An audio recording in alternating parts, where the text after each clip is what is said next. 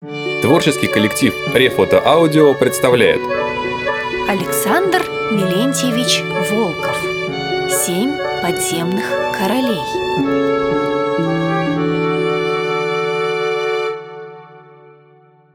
Загадочный сон Охотники предложили Артеге факел, но Ловчий отказался. Ему вполне было достаточно шарика на шапке.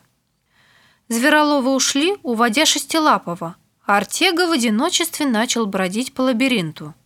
Через два часа внимательных поисков охотник убедился, что в этом участке заповедника скрывается редкая добыча – самка с детенышем. Ловчий повернул к дому. По пути он наведался в пещеру, где давно уже не бывал. И тут он вдруг заметил отражение света в небольшом бассейне, прежде пустом. «Смотри-ка!» – удивился Артега. «Новый источник открылся. Сколько помнят люди, никогда такого тут не было». После продолжительной ходьбы Ловчий очень хотел пить. Он опустился возле источника на колени, зачерпнул горсткой воды и с наслаждением выпил. Вода имела особенно приятный вкус, пенилась и шипела. Артега хотел еще немного попить, но какая-то истома охватила все его существо. «Эх, Артега, Артега!» — укорил себя охотник. «Старый, слаб ты становишься. Разве раньше утомила бы тебя такая прогулка? Ну ладно, отдохну малость». Он вытянулся поудобнее на жестком камне, и непреодолимый сон смежил ему глаза. Исчезновение Артеги обеспокоило его семью только к концу следующего дня. Долгие отлучки старого охотника были для нее привычны.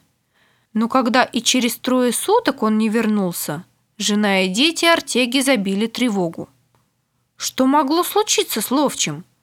Заблудиться в лабиринте, который Артега знал как свои пять пальцев, он не мог. Оставалось предположить самое худшее – нападение голодного зверя или обвал но шестилапые давно уже свели знакомство с людьми и старались держаться от них подальше. Король Уконда, правивший в том месяце, распорядился отправить партию охотников на розыски. Ее вел помощник ловчего Куота. Люди несли связки факелов и небольшой запас провизии, так как поиски могли продолжаться несколько дней. И действительно, только после долгих усилий нашли Артегу, лежащим в мало кому известной пещере близ небольшого круглого углубления в ее полу. Углубление походило на бассейн, но в нем не было ни капли воды. Казалось, ловчий мирно спал, но никаких следов дыхания не было заметно. Приложили ухо к груди, сердце не билось. «Он умер!» — вскричал один из охотников — и умер совсем недавно», — добавил Куота. «Его тело совершенно гибкое и теплое. Но как он выдержал две недели без пищи и воды?» Печальное шествие с телом Артеги остановилось перед крыльцом синей части дворца, где жил Уконда. Сам король вышел на крыльцо отдать последний долг своему верному охотнику. «Когда ты думаешь хоронить мужа, женщина?» Обратился он к убитой горем Алоне, жене Артеги. «По обычаю отцов. Завтра», — отвечала та. «Ха-ха-ха!» Вдруг раздался резкий хохот, и толпу растолкал доктор Бариль, с плеч которого спускалась синяя мантия. «Да разве можно хоронить живого человека? Вы только посмотрите на его свежее лицо, ничуть не тронутое дыханием смерти. А это...» Низенький толстый доктор поднял руку Артеги и опустил и она мягко упала на носилки. Алона с надеждой и сомнением смотрела на доктора Бариля, а тот продолжал доказывать, что Артега жив и только в обмороке. «Вздор! Чепуха!» Послышался громовой бас, произносивший отрывистые слова, и к телу Артеги приблизился очень высокий, худой доктор Рабиль в небрежно накинутой зеленой мантии. «Этот человек мертв!» Как? Камень!» Между докторами завязался ожесточенный спор, сопровождаемый научными доказательствами. Смотря по тому, кто из двоих одерживал верх, Алона то приходила в отчаяние, то снова начинала надеяться.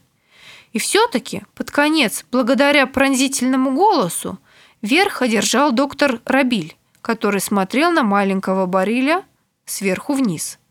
«Я утверждаю, — гремел он, — что этого человека завтра надо хоронить!» Но в этот момент мертвец пошевелился и открыл глаза. Пораженная толпа отхлынула в стороны. Только Алона припала на грудь мужа и с плачем целовала его лицо. «Ха-ха-ха! Хо-хо-хо!» – заливался смехом Бариль. «Высокоученый доктор Рабиль чуть не похоронил живого человека. Вот так светило науки!» Но посрамленный Рабиль не сдавался. «Это еще надо доказать, что он живой!» И он сердито ушел с площади, величественно запахнувшись в свою зеленую мантию. Кое-кто из зрителей рассмеялся при последних словах Рабиля. Но доктор Бариль выглядел озабоченным. Очнувшийся Артега ничего не говорил, никого не узнавал, даже жену, и не понял слов участия, с которыми к нему обратился сам король Уконда. «Странно, очень странно», – бормотал доктор Бариль. Взгляд Артеги блуждает, как у новорожденного младенца – и движения его рук и ног также беспорядочны. Интересно, очень интересно, оживился он. Этот случай может оказаться ценным для науки. Добрая женщина, обратился он к жене Ловчева. Я берусь лечить вашего мужа, и притом совершенно бесплатно. Не слушая благодарности Алоны, добродушный доктор приказал охотникам отнести Артегу домой – потому что поставленный на ноги ловчий не мог сделать ни шага. Бариль пошел вслед за носилками. Thank you.